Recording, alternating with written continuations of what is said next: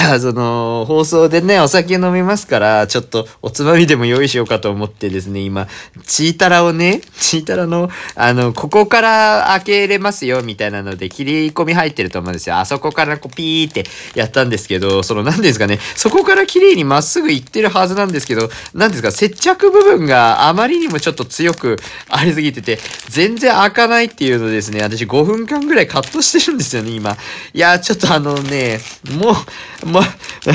食べたいんだけどな、もう、もうちょっとあれか、あ、ちょ、もう、ハサミ、ハサミ持ってきちゃった。ね、もう、ハサミで開けるしかないですね、本当にね。いや、難しいのね、こういう、こういう袋のね、ちょうどいい具合にこう設計するのっていうのは、大変ですよ、メーカーの皆さん。こんなんさ、わかんないじゃない。そんななんか機械でこうガーって作ってね。こんな毎回同じ、同じように出てくるとはわかんないわけですよ。まあ、それにつけてもチータラって美味しいよね。うまうわ、うまねもう今日もまだまだお酒飲みましょうっていうことで、テンション上がってきたんでね、エンジン吹かしていきましょうよっていう話でございますよ。ね。これで、よし。じゃあ早速、ちょっと待って。チータラまだ食べてる。うん。あ OK です。すいません、失礼いたしました。ということで、始めて参りましょう。よろしくお願いします。世知辛いを生き抜くのは至難の技。それでも明日また頑張れますように、お酒の力をお借りして、吐き出しましょう、この感情。この番組はデイスイレイディオ。シラフじゃ言えない、あんなことこんなことたまったまんまじゃ具合が悪い。喜怒哀楽まるっとひっくるめて好き勝手喋らせていただきます。というわけでこんばんは、ゲロやメンタルながら虚勢を張ってきてます。三好でーす。はい、あの、一番にこのシャキシャキって言ってるやつはですね、今私がチータラの袋開けるときに使ってたハサミでカチカチしてるだけなんでね、もうハサミはないないします。はい、もういりません。はい、そんなこんなでですね、うん、お酒を飲んでいきましょうよっていうようなお話でございますけれどもね。さあ、今回からですね、実は、ちょっと宮崎お酒シリーズが連チャンで参り込みますので、先に申し上げておきますね。これ私が、あ、買うてきました宮崎のお酒でございますけど、エピソード110の時にですね、青島太平洋マラソンのレポートを差し上げたかと思うんですけど、この青島太平洋マラソン、あ、まあどちらかというとエピソード111、その翌日の回の方が近いのかもしれないですけどね、内容的にはね、宇戸神宮に行ったよみたいな話。そうそう、前日にね、鵜戸神宮寄りまして、その時に、あれなんですよ。うん、お土産屋さんに寄りましたところ、宮崎の地ビールがですね、結構ふんだんに売ってあったというか、で、よくよく見るといろんなね、それこそ日本酒でもそうですし、梅酒とか、えー、リキュールみたいなところでも結構地元の特産を使ったお酒みたいなところがですね、結構目白押しで、えー、販売をされておりまして、あらあらお土産屋さんすごいじゃないですか。これ何ですかデイセイレイディオの人が来ると分かっていてやってんじゃねえかぐらいのね、すごいラインナップだったわけですよ。で、もう買いました。6本買いましたね。はい。そんなこんなでね、6本分はございますので、ゆっくりゆっくりね、えー、楽しみながら、えー、日南麦酒と書いて日南ビールと読むみたいですけど、この日南ビールシリーズをね、まずはちょっといただきたいなと思います。確かね、あんまもう、あんま覚えてないですけど、日南ビールは4種類買い込んだかななんか本当はね、もうちょっとあるらしいんですよ。ただそのお店に置いてあった分を、とりあえず全部買い占めようと思って、一旦いろいろ買ってまいりましたので、今日はじゅんぐりじゅんぐりいろんなものを出していきたいなと思います。さっきね、あんまりこう、なんか、外パッケージとか見ずにとりあえずガッて取って持ってきたんですけど、今回いただくのがですね、日南ビールの中でも、パネユズエールというようないただいていきたいと思います。ゆずエールでございますね。ゆずの香りがするんじゃなかろうかと思っておる次第でございますけれどもね。いいですよね。こう宮崎ゆずのね、イメージちょっとありますよ。うーん、これどうなんでしょうか。実際にね、こう原材料名にもゆずピールが入ってるので、これはまあ結構ゆずの香りがふわっとするんじゃなかろうかななんていうふうに思っておる私でございます。ちなみにこのパネゆずエール、あの、瓶のところにですね、こう商品の由来というかね、お名前、あ、お名前じゃない、コンセプトみたいなところが書いてありましたので、えー、読ませていただきますけどもね。えー、なんと九州産のゆずピール、ゆずの皮ですね、ピールというのはね、をふんだんに使い、ゆずの香りとテイストを半端なくプラスし、半端ねえゆずビールからパネゆずエールとネーミングをしたそうです。えゆずの香りとテイストを存分に感じながらお試しにねっていうことでね、最後はぐちゃってなりましたけどもね。はい、そうなんですよ。だからパネって、パネーのパネなのね。なんと、まあ、ご自身でパネっておっしゃるぐらいでございますから、そこそこすごいパネなんじゃないかなと思いますけど、まあ、いかほどのパネなのかね。いかほどのパネなのか、ちょっとそのパネ具合というところを、私もちょっとしっかりとね、真剣に吟味させていただきたいなというふうに思いますよ。それで、泥酔レイディオ、いろんなお酒を飲ませていただきましたからね。まあ、そ、そんじょそこらのパネであればね、なかなか私もパネリストとしては、その、どうなんだというところもございますよ、本当にね。あの、その辺は厳しくね、パネラー、パネラー、パネリストとしてはね、しっかりとね、吟味させていただきたいなという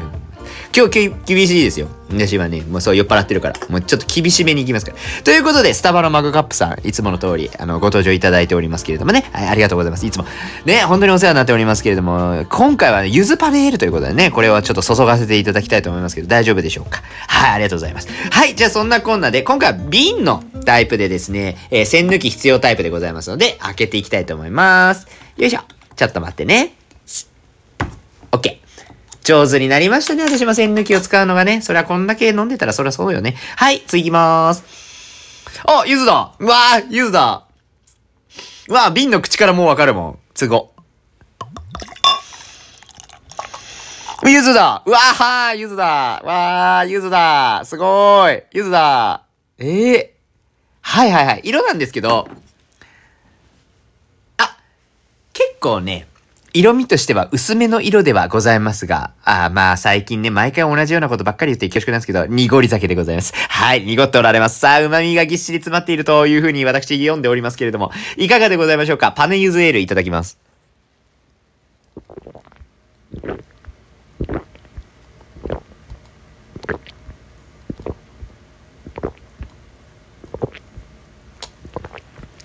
すっごい柚子。わあ、しかもね、その、甘ったるくないタイプの柚子。うわぁうわぁ好きじゃん。好きじゃん？そういうの私。わかる？好きじゃん。ねえ、パネーね。あ、言っちゃったよ。ついに言っちゃったわ。パネーね。パネーっすね、これ。わ、パネーな。はあ、めえな。ちょっと待って。うん。まあ、お上品ですね。本当にね。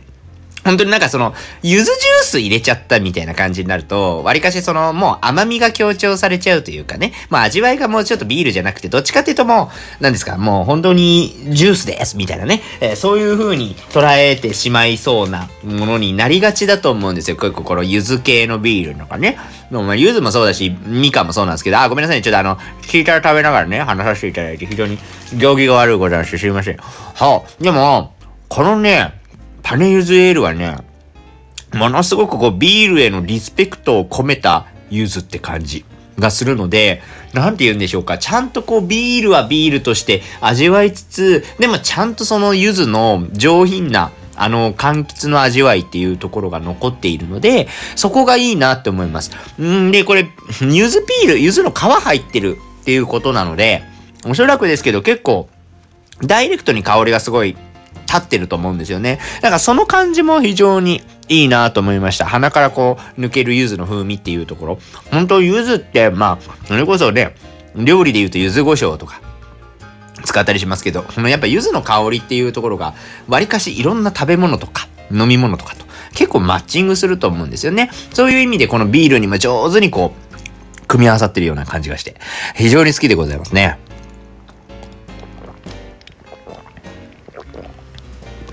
あー、美味しいわもうね、継ぎ方が雑。いや、ぼちゃって言ったもんね、今ね。トクトクトクじゃなかった。今、ぼちゃって言ったら、まし、もう、あの、見えてないから、あの、いちいち言わなくても本当はいいんでしょうけど、あの、瓶、こう、傾けて継ぐんじゃなくて、逆さまにパッてしましたからね。あの、手首のスナップを生かして、こう、パッて入れて、バチャって入ったからね、今ね。それぐらいの勢いで入れておりますから。そら泡も立ちますわな。うーん。いや、本当にね、本当にお上品ですよ。まあ、この柚子ピールのね、柚子の風味がこう、ふわーっと広がるのはね、これもうね、お上品でございますよね。美味しいわ、私もほんと。ゆずちゃんになろうかしらね。ゆずちゃん、ゆずちゃんになろうかしら。ゆ、ゆず、ゆずの名前もらおうかな。もういいよね。もうなんか、か、かわいいね。なんかその、可愛い上に美味しいとかさ、もう最強じゃないですか。そういう人に私はなりたい。なんかね、な、なんかの日本文学取りましたけども、今ね。はい、まあまあ、そんなことはさておきですよ、本当に。美味しいわ。これ、ちょっとね、あの、宮崎の、うん、楽しみをこうね、存分にこう味わいながらもちょっとお話戻っていきますけれどもね。戻ってはないのか。今からスタートしていきますけども、ね。この間、あの、アンパンマンのネタ、やったんですよ。あ、実はもうちょっと素直に白状するとアンパンマンのやつ、私あの、音楽、いつもね、この放送つけてると思うんですけど、その、編集する前の音源の方を間違って公開データに上げておりまして、一瞬ちょっと違ったデータがそのまま公開されておりましたので、今こっそり変えました。あの、ちゃんと音楽付きでゆっくり聴けますので、なんだったらあの聞き直していただければと いうふうに思いますけど、まあ誰が聞き直すかわからんけど、そう、あのー、エピソード105ですね。愛と勇気だけが友達さという回で、えー、子供たちに見るアンパンマンの知られざる世界ということですね。意外とアンパンマンのポータルサイトとか行くと、QA とかが結構面白く描かれてたりするよね、みたいなところをね、お話しさせていただいたんですけど、実はこれ、あの、最近ね、本当に繰り返しご視聴いただいて、あの、インスタとかでもね、よく、あれですよ。あの、あれ、なんて言うんだっけ、あの、メンションだわ、メンション。メンションしてくださる、あの、あ、これ名前、名前あんま言うたらあれなのかな。ランママさんっていうね、方がいらっしゃるんですけども、ランママさんがね、あの、よくね、こう DM とかでこうコメントをくださるんですよ。こう、えー、いいい、頑張ったね、みたいな、マラソンとかもね、頑張ったね、とかくれて。あの、泥酔レイディオいつも聞いてますって言っていただいて、まあ、ありがとうございますって言いながらね。で、その時に、そのなんかアンパンマンの時の感想で、あの、なんかこのアニメ、懐かしのアニメシリーズいいんじゃないみたいな話をいただきまして、で、それこそサザエさんとかドラえもんとかね、どうですか？みたいな話をいただいたので、私サザエさんだったら速攻いけるわと思って、ちょっとサザエさんで今日はね、テーマ固めてみたいなと思います。ねえ、皆様まあもちろんご存知でございますか？サザエさん。まあね、サザエさんシンドロームなんて言ったりしますけどもね、社会人にとっては、あのサザエさんが放送されているあの夕方台ですね。あの日曜日の夕方というのはなかなかこうブルーになりがちだと。ブルーマンデーよりも先にブルーがやってくるということでね、有名なものでございますけどもね。まあ別にあれはサザエさんには何の悪い影響もないんでございます。ます。まあ、サザエさんの世界も平和そのものでございまして。ね、平和なのかはわかんないですけどね、割かしこう結構、サザエさんバタバタなさってるイメージもございますけれどもね。はいはいはいはい。あの、サザエさんでございますよ。ねいや、私実は、その、なんか、サザエさんとゆかりがあるというと、すごいなんていうか語弊あるんですけど、その、自宅のね、冷蔵庫に、もうそれこそ、えー、な、いつぐらい？小学校上がる前ぐらいですかね？とかの時の記憶で、自宅の冷蔵庫にね、サザエさんシールみたいなのがいくつか貼ってあったんですですよ。で、あの、いささかさんとこの犬と、いささかさんとこの犬と、もう一個貼ってあったのがですね、磯の海兵が貼ってあったんですよね。そうそうそう。なんかね、なんでその、なんか多分、サザエさんシールいろいろ多分いろんなキャラクターで出てると思うんですけど、主要キャラ出なかったらしくて、その時は。おそらくですけど、そのなんかもう、本当に、まあ、ある種レアですけどね。なんかもうその、誰？誰？みたいな 感じのキャラクターのシールがたまたま当たって、それを冷蔵庫に私がどうも貼ってたらしいんですよ。で、その時に貼ってたので覚えてるのが、伊佐坂さんのとこの犬と、あの、磯の海兵ね。海兵が、そもそもでこれもししかしたら、あのね、知らないっていう方もいらっしゃるかもしれないので、話しちゃおうと思うんですけど、磯野海平って、波平の双子のお兄ちゃんだったかな？お兄ちゃんで会ってますよね確か。海平って、どっちだっけ？お兄ちゃんだと私は勝手に思ってるんですけどね。そうそうそうそう。あの、毛が2本あるやつがおるんですよ。あ、大丈夫。その、あんまやつとか言ったらいかんのかな。その、毛が2本ある双子のお兄さんがいらっしゃるんです。あ、今公式サイトで着着実に確認したのでね。えっ、ー、と、それこそね、九州住まいらしいですよ。そうそう、双子なんでね、もう本当に、な、なんていうか、見分けはもう本当に毛の数だけなんですよ。波平さんは1本で、海平さんは2本なんですけど、まあその2本生えているキャラクターのシールがうちにはあったので、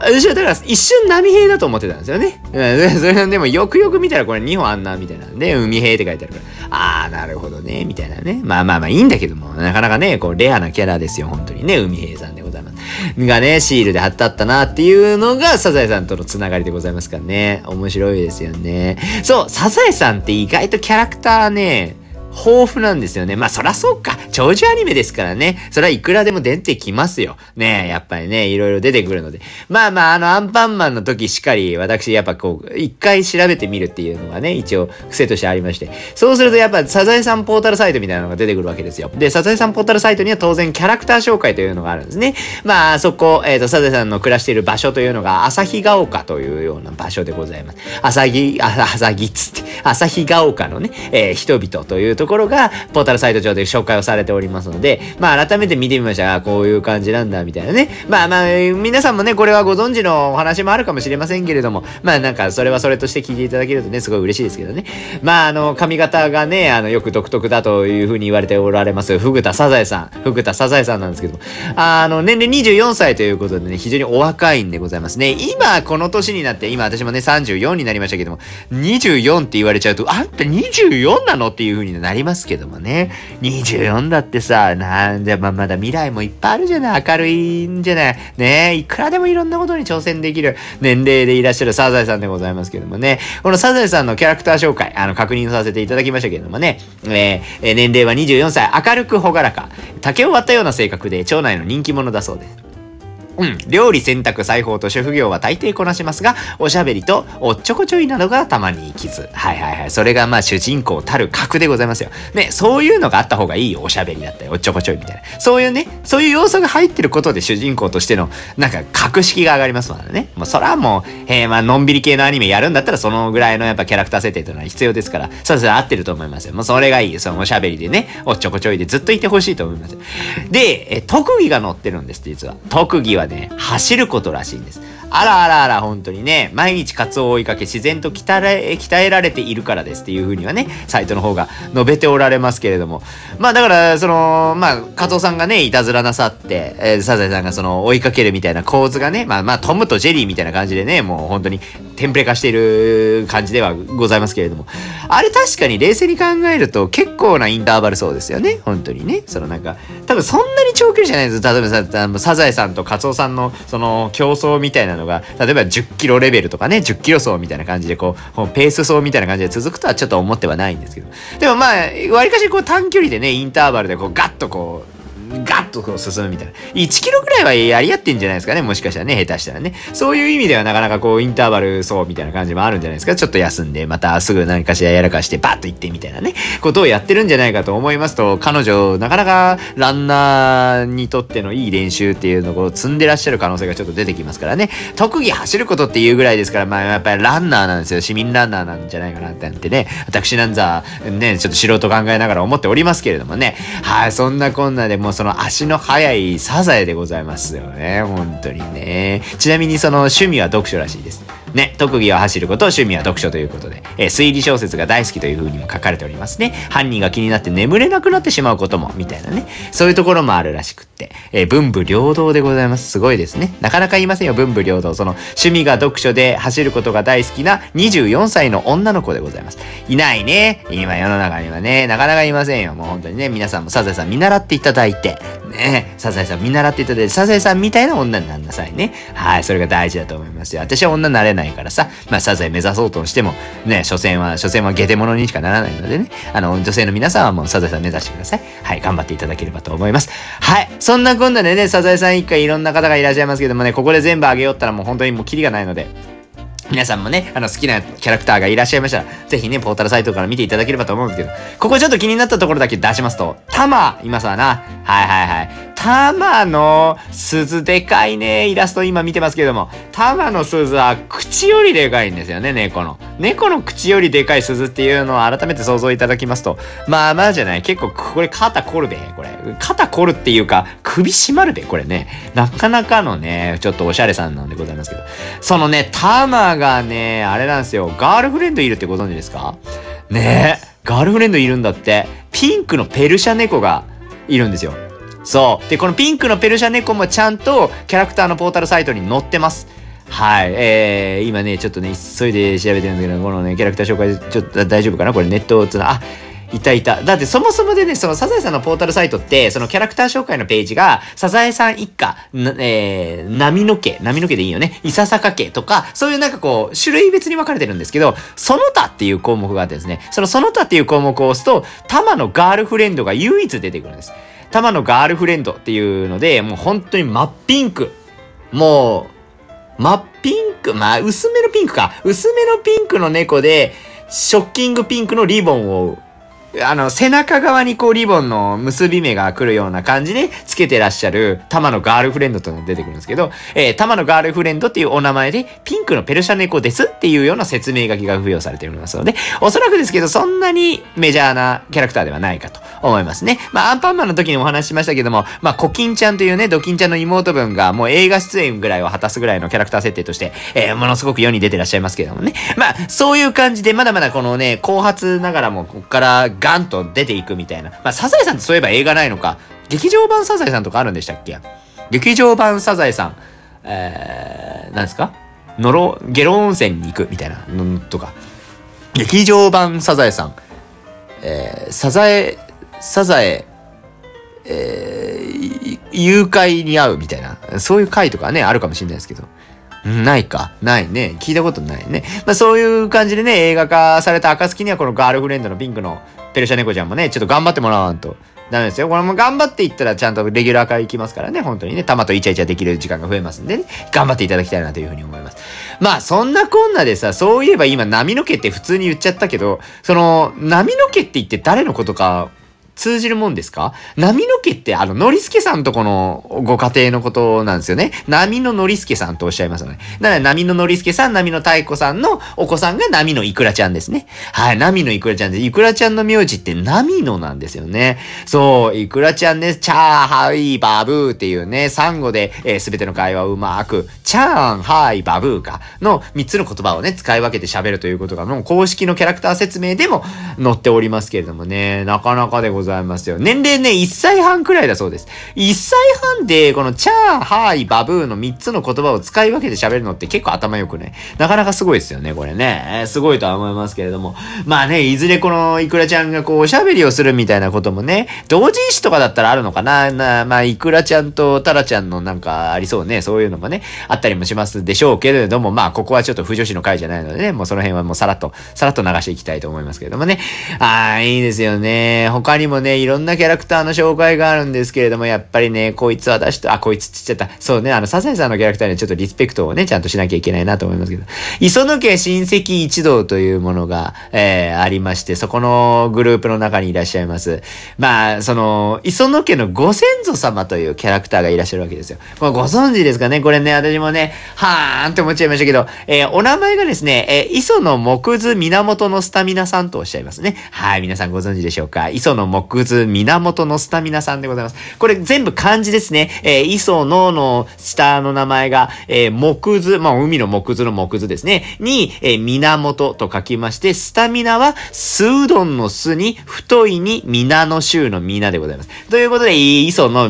磯の木図源のスタミナさんでございますけど。これ漢字だけ読んだら読めんな、普通にな。で、こちらがですね、磯野家のご先祖様でございます。お、ご、お格好といたしましてはですね、もうちょうど何でしょうか、これは。えー、どうかな幕末とか言ってるから幕末の頃なんですね。えー、幕末の頃合いの格好をなさっておられまして。えー、どうも説明書きによりますと、幕末にお殿様の前でおはぎを38個も食べて、褒美をもらったことがあるという人物ですという説明がなさってっておられますね。ということで、こちらですね、おはぎを38個食べたことで出世をした、おはぎ出世頭の方でございます。磯の木図の皆、ん？磯、ゆえ、ゆえ、磯の木図源のスタミナさんがなかなか言えない。ねえ、本当におはぎ食べて、ナイスおはぎ。ねえ、素晴らしゅうございますよ。なかなか今のご時世はないですね。おはぎを食べたら、じゃあ褒美をもらいましたみたいなのはね。なかなかないですけども。ま、あるとすればでも、結構いっぱい食べる君が好きじゃないですけど、そういう文化ありますよね。そのなんか、ご飯をいっぱい食べる人がすごい好きで、結構ご飯いっぱい食べる営業の人が、わりかし好成績みたいになっちゃうみたいなね。わかんない。これね、これもだいぶ偏見すごいか。これ偏見すごいのかもしれないですけどもね。なんとなくありますよ。だからそのなんか、人がね、人がそのなんか仕事上で付き合う上で、いろんなこと言うと思うんですよ。そのなんかこうビジネスのスキルがどうこうとか、そのなんかこう、えー、やっぱこいつの熱意がどうこうみたいなことでね、なんかありがとうございますみたいな、そういうなんか、まあ、テンプレみたいな会話あるじゃないですか。大丈夫かなこれなんかいろいろね。別にこれはあの、あれですよ。あの、思い浮かべてるとかじゃないですよ。あ、これはとか言ったらなんか他のがあれなんですけど、まあ、その今、申し上げてるのはあくまでそのイメージとしてね、イメージとしてそういうのあるなと思うんでございますけれども、なんていうかもっとね、もっと現象的なんだと思うんですよ。これこそ本当にご飯いっぱい食べてて印象がいいな、みたいなのとか。こういうのも結構仕事に意外と響いたりすると思うんですよね。あの、こいつの喋り方おもろいな、みたいなぐらいのものが意外と積み重なって、すごいこう仕事の結びつきにつながったりとかするっていうのは現実あると思う。もちろんそのなんか仕事できないやつに仕事を振るかって言ったらそういうのもないとは思いますよ。わかんないけど、わかんないけどね。でもありますけど、結構そのなんか人が人としてこう一緒に付き合って何かをしていきたいって思う、そのきっかけっていうのは意外とこういう食事であったりとかね、そういう場面で意外と出てくるものなのかなっていうのは、わりかし真理だと思いますのでね、このおはぎを38個も食べてらっしゃった、えー、磯野木図スタモノのさ、まあ、いやだ、ちょっと待って、磯野木図源のスタミナさんね、もうちょっと、長いよ、名前が。ちょっと難しい難しい。え、だってあの、サザエさんのポータルサイト皆さんご覧になったらわかると思うんですけど、あの、一応読み仮名がね、そのワールドワイドにこう適しているのか、全部アルファベットでも一応示されているんですよ、読み仮名が。これがね、もう磯野木図源のスタミナなんてもうすごい、すごいアルファベットの数になるわけですよ。もうギューッと入ってるもうアルファベットも、なんかもうそういうデザインみたいに見えてきたんだ。そうね、もう本当にね、お名前はお長いでございますけども、さすがでございます。おはぎ38個お疲れ様でございました。はい、結構ね、そういう、なんか、アンパンマンよりも、結構そのサザエさんのキャラクターっていろんなキャラクターいるのはいるんですけど、あん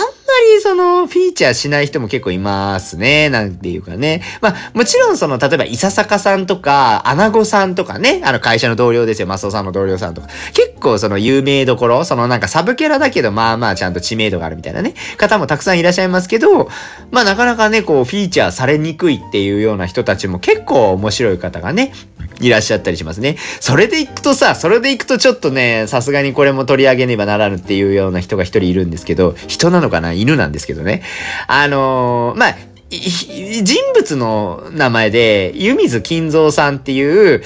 この町内一のお金持ちのキャラクターがいるんですよ。まあ、ここがね、あの、なんかどうもサザエさんって家政婦のパートとかに行ってるらしくって、えー、この湯水さんところのパートに、えー、サザエさんって実は行ってるらしいんですよ、定期的にはね。ああ、なるほどね、そういう感じでお金ね、稼いでるんだ、みたいなことはね、思ったりもするんですけど、この湯水金蔵さんが飼っているダルメシアンがいるんですけど、これはね、一応ちゃんとキャラクター紹介に出てるんですよ。これがね、読みますとですね、えー、クラフトフラッシュローヤルウェイグッドダルマシアンモンタナさんっていうね、ダルメシアンがいるんです。もう一回言いましょうか。クラフトフラッシュローヤルウェイグッドダルマシアンモンタナっていうような名前の犬がいます。これ説明書きは弓付けの愛犬って書いてありますね。いや、ちょっと鼻、いや、ちょっと待って。クラフトフラッシュローヤルウェイグッドダルマシアンあモンタナさんを、え、フルネームで呼んでるわけはないと思うんですよ、さすがに。クラちゃんとか、えー、モンちゃんとか、あまあ、ちょっと当てつっぽでいくと、ローヤルちゃんとかね。えー、だって、まあ、クラフトフラッシュローヤルウェイグッドダルマシアンモンタナさんですから、まあ、なんかしらね、その一部の文字を取ってね、名前呼んだりすると思うんですけど、なんでこの名前つけたかはちょっと全くわからないところがありますね。これは何もね、何もポータルサイトからは情報が得られないんですけど、あ、あれかな？もうこれ、このクラフトフラッシュローヤルウェイグッドダルマシアンモンタナで検索すればいいのかな？出てくんのかな？キャラクター紹介しか出てこんわ。いや、もうだって、まあ、わかんないよね。犬にだってつける名前ですよ。うちの、うちの実家のワンちゃんは、アドちゃんって言うんですけど、なんでアドなんだろうね。それはわからん。それはわからん。なんかあの、私がつけたわけじゃないから。その、なんか向こうで勝手につけられたお名前なの。まあでもなんかしっくりはきますよ。なんかアド、アドっていうか、アドっていうか、アポって感じがするけどね。なんかその、そんなね、そういう可愛らしいところ。ちょっと抜けてる可愛らしい感あります。それでいくと、このクラフトフラッシュローヤルウェイグッドダルマシアンモンタナはなんでそうつけたのかっていうのは、いい、もうね、割かしこう七不思議ぐらいの謎にはなっていきますよね。ちなみにそのダルメシアンということで、まあその玉とかのね、絵面と比べるとやっぱ足の長さっていうのが際立ちますよ。やっぱりね、ダルメシアンなんでね、大型犬ですよ。まあ、ダルメシアンって割りがし大型犬の中でもこう、細身のイメージがございますけれども、シュッとしたね、スラッとしたような、え背丈をしているワンコでございます。あね、あ見た目はね、可愛いです。なんかね、スヌーピーの、スヌーピーのちょっと黒をつけた版みたいな感じがして、すごい可愛いですけどもね。はいはい、いろいろあんま言うとちょっとなんか問題になりそうなので、もうそろそろやめときますけどもね。はい。そんなね、なんかこう、興味のあるキャラクターがいっぱいいます中で、まあ、このキャラクター紹介ずっとね、未だにまだずっと語れちゃうところがあるんですけども、これね、結構いろんなキャラクターがいて、まあ、それこそ今の皆さんって、まあ、大人というか、まあ、街に住んでる方とその愛犬みたいな感じになるんですけど、あの、子供たちもいましてね、それこそあの、カモメ第三小学校に皆さん通ってらっしゃるわけでございますよ。で、カモメ第三小学校といえば、まあ、あれですよね、まあ、野球に誘いまくる中島であるとか、えー、磯野くんに、めちゃくちゃこう、結婚をアプローチする花沢花子さんっていうね、えー、キャラクターもいらっしゃいますけどもね。まあそんな感じでいろんなキャラクターの紹介もこちらで出てはいるんですけど、これね、ちょっと興味深いのが、えー、さん付けとか、くん付けとか、ちゃん付けとか、えー、するキャラとしないキャラが実は明確に分かれてるっていうところがね、実はちょっとポイントなんじゃないかと思うんですよね。基本的に、えー、おそらくですけど、まず、カツオの同級生に関しては、カツオ視点で、決めてるっぽいところがあるんですよ。名前の名付け方に関しては。なので、中島は中島って呼び捨てで表記されてるし、えー、中島とかとも仲がいい橋本西原っていう男の子がいるんですけど、橋本も西原も呼び捨てなんですよ。橋本と西原って書いてて。ただ、女の子のキャラクター、例えば、かおりちゃんね。かおりちゃんはあのみんなのマドンナですから、まあ、あの、カツオも好きだし、中島もちょっといい感じにそのすごい好きだなと思ってるっていう女の子のキャラクターがいるんですけど、かおりちゃんはもうかおりちゃんっていうちゃん付けで表記されてるんですよ。で、かおりちゃんと仲がいい早川っていう女の子もいるんですけど、この子は早川さん付けされてるんですね。早川さんって書かれてるんです。こんな感じでおそらく、例えばその、特に絡みのあるキャラクターの思っている普段呼んでる呼び方であったりとか、まあ、その人との関係性で、この名前の表記に、さんをつけるか、ちゃんをつけるか、あるいはもう何もつけずに呼び捨てするかみたいなところが決まってるっぽいんですけど、一点気になるのは、花沢さんに関しては、花沢花子、フルネームで表記されてるんですね。ここは、やっぱちょっと取り上げねばならんと。中島ですら名字だけなんですよ。中島。中島、橋本、西原は名字だけなんです。まあ、早川さんも早川さんでも名字しかないし、それでいくと、かおりちゃんどうしたってなるんですけどね。かおりちゃんって表記されてますからね。あ、あなたの名字はどこ行ったの？みたいな感じになるんですけど。問題はどちらかというと、このフルネームで表示されてる花沢花子でございますよ。まあ、もちろんね、そのキャラクター紹介上、花沢のお父さんと花沢のお母さんが登場しますので、割かしね。花沢さんのところって一家でガンガン出てんのね。アニメにね。すごいね。そう。っていうのもあるので、このお父さんお母さんを出すためにも、やっぱ花沢さんに関しては、ご自身のお名前っていうところをもうしっかりと明記される必要があったのかもしれないですけど、とはいえ3でよくね花沢さんでいいよね。花沢花子じゃないよね これはあの、だから、カツオの何かしらのメッセージ性をちょっと感じざるを得ないというかね。おそらくですけど、もう、なんだろうな。きっと、そういう、なんですか、この呼び捨てで呼べちゃう女みたいなことをカツオちょっとどっかで思ってると思うんですよね。多分だけどね。だからこれはあのね、なんかけなしてるとかじゃなくて、多分ちょっと褒めてる。なんていうか、そういうとこないですか？そのなんか、距離感がもう本当に友達っぽくなっちゃう時に、もうお前はちょっとそういう風に呼ぶから、みたいな。まあまあ、それは別になんていうか、その嫌いとかじゃなくてみたいな。お前ってそういう風にしか見れないから、みたいな。で、女側も女側で、いや、ちょっとどういうこと？みたいな。なんか男のそういうとこあるけどどういうことみたいな。わけわかんないみたいな感じの関係性なんじゃないかと思うと、あながちこの二人は結婚するでしょうね。うん、まあいいんじゃない？いいと思うよ。なんか、かおりちゃんじゃないもん。カツオ。かおりちゃんじゃないでしょ。そのなんか、カツオのキャラクターとかって、どっちかっていうと、結局自分のやっていることとかにわりかしちゃんと関心を持って真正面から向き合ってくれる人が多分好きになる人だと思うんですよね。そう思うと、かおりちゃんって、あまあもちろんクラスのマドンナということで誰にでもすごいすごい優しいというか、あの、素敵だとは思うんですけど、多分ね、悪い言い方をすると八方美人だと思うんですよね。まあ美人だしね、そもそも。美人の八方美人って厄介じゃないですか。なんていうか、何の話してんだろうね、これ。それで行くと花沢花子はちょうどいいっすよ。ちょうどいいって言ったら失礼かもしれないけど、花子さんはね、いや、いいよ。だって、なんか芯がしっかりしとるもん。まずもって。ね、結局生き様よ。なんか人間って生き様で好きになるじゃない？そういうところを考えると、やっぱこのブレない感とか、それはお父さんお母様からいろいろね学びがあったんだと思うんですけど、まあ彼女のね、そのスパッとしたその誰にも譲らない信念みたいなところが結局ね、いいんだと思いますよ。大体花沢不動産の看板娘でしょ？だから不動産業の娘さんなんですよね。そらもうなんかもう社長イズムもついてると思いますよ。そらもう本当に。だって花沢のお父さんの説明とか見てますけど、娘のことがとにかく大好きってめっちゃ明記してありますからね。なんだったらそのお父さんの説明のところに、カツオを将来婿養子にして後取りにしたいと考えていますって出てきてるので、この人ね、結構ね、真剣に結婚をさせたいと思ってるんだと思うんですよね。これはまた、じゃあもう、ほら、ほぼほぼ将来決まったようなもんじゃない。絶対でも、絶対カツオはね、花子が合うって。などう考えても。いいよ。付き合いな。本当に。付き合ったとかいう描写ないよね。ないんですよね。そうそうそう。それでね、絶対仲良くなった方がいいと思いますけどもね。はい。ということで、かもめ第三小学校のところに、ちょっとめちゃくちゃハマっちゃいましたけども。まあ、それでいくと、あのー、まあそうね、あのー、もしかしたらね、皆さんご存知かもしれないですけど、あのー、わかめちゃんのクラスの同級生の男の子で、堀川くんというね、えー、サイコパスがいるんですけど、まあ、この子もね、しっかり出てますよ。結構ね、キャラクター紹介上は、えー、わかめのクラスの同級生、好奇心旺盛な男の子ぐらいにね、してるんですけど、こいつ、こいつって言った。こいつね、あの、堀川くんって検索するだけでサイコパスがすぐ出てくるぐらい、なかなかえぐいことしてますよね。まあ、まあ、ご存知の方も多いかもしれないので、あんまりここで語ってもあれなんですけど、なんだっけ？えー、っとね、今ね、ちょっと改めて調べてますけど、なんだったっけな？堀川くん、あ、これかな？えー、っとね、エピソードで、一番怖い人っていう回があったんですって。で、あのー、カツオは、この世で一番怖いものにサザエさんのお名前を挙げて、で、サザエがそれに対して怒ったと。で、それをワカメがね、学校で話したんですって。そしたら堀川くんが、サザエさんってどれくらい怖いんだろうって気になったんですって。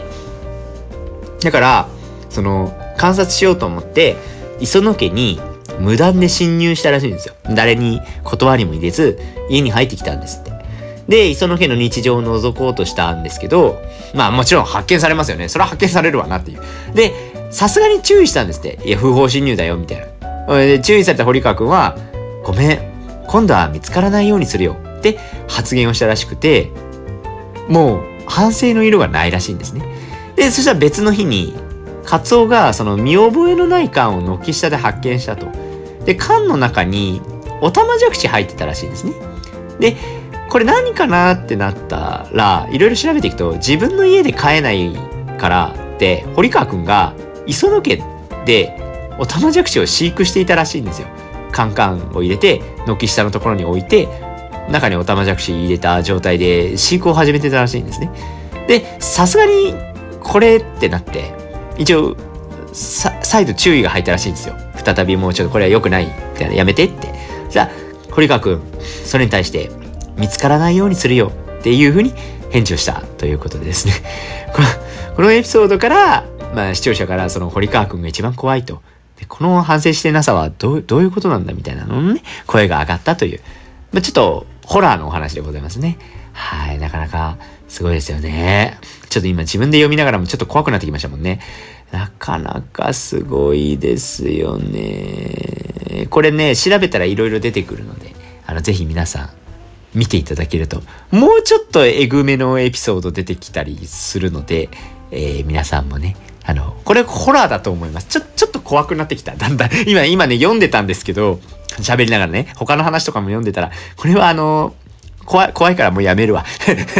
ちょっと、ちょっとね、私にはちょっと難しかった。という、というところもあるので、あの皆さんはね、あの、もし勇気がある方は、堀川くんのサイコパスエピソードをいろいろ調べてみたらいいんじゃないかなというふうに思います。はい。そんなこんなでね、サザエさんはいい話だよねっていうようなお話でございますけど、ねサザエさんのね、歴史も長いですから、皆さんね、ご存知ですか？サザエさんも50年の歴史があるということでですね、サザエさんのアニメの放送開始って、そもそも10月5日らしいんですよ。ねえー、カラー放送ですね。これが始まったのが、実はアポロ11号が月面に着陸した時、着陸って今言えてました？着陸っつった気がするけど、着陸した時で、1969年。なんだそうなんですね。10月5日スタートということらしいです。ね、これぐらい歴史のある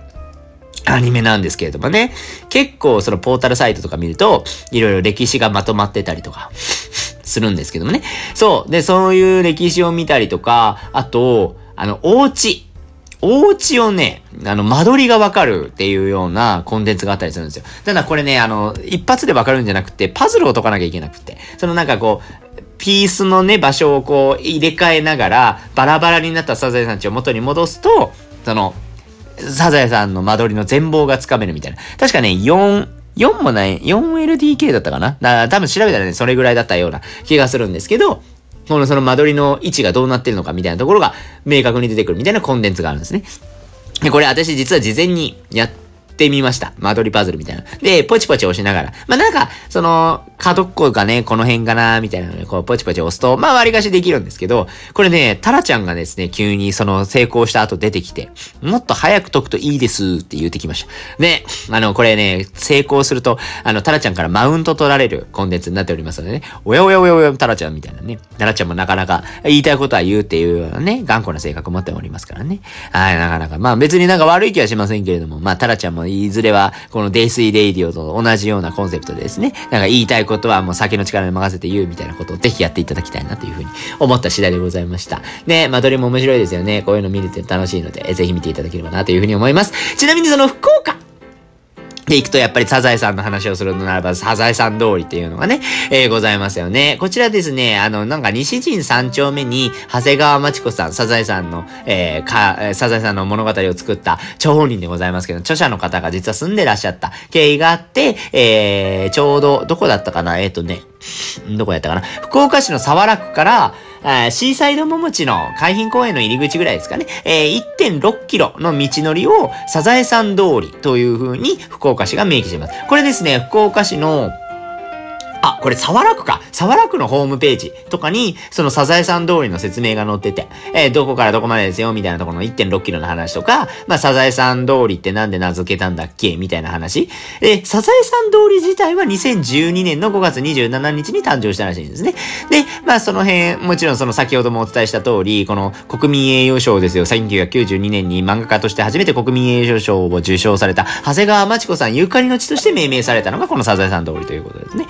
ー、なっているそうでございます。もちろんここ私も行ったことございますけれども、なんかね、改めてこうやってサザエさんの話してると、なんかそんなに歴史の深いところが実は身近にあるんだよねっていうところ、改めてなんかすごいなって思いました。ね、なかなかね、サザエさんのイラストって、まあアニメのね、今のアニメと昔、その当初出てきたキャラクターっていうところはなかなか違いもありますけれども、髪型やっぱ完全一致するんですよね。ここがすごいですよね。そのなんか、な、これね、な、ななんて言えばいいんだろう。これ確かに自分でこう再現しようとすると結構難しいですよね。え、こうだってもう耳元にこう、3個の束を作って、頭のてっぺんにまた3個のコブみたいな感じでね、コブ台とかこういうの結構あれですよね。あの、持てるコブ台みたいなのの頭の形ですもんね。そうそうそうそう、そういうのでね、なかなか面白い髪型みたいなことを言われたりもしますけど、結構あれらしいですね。このサザエさん、この髪型解いたらめっちゃロングヘアサラサラらしいですね。っていうのもあるらしいので、まあそんな回もね、いろいろ検索すると出てくるのでね、ぜひ見ていただければなというふうに思います。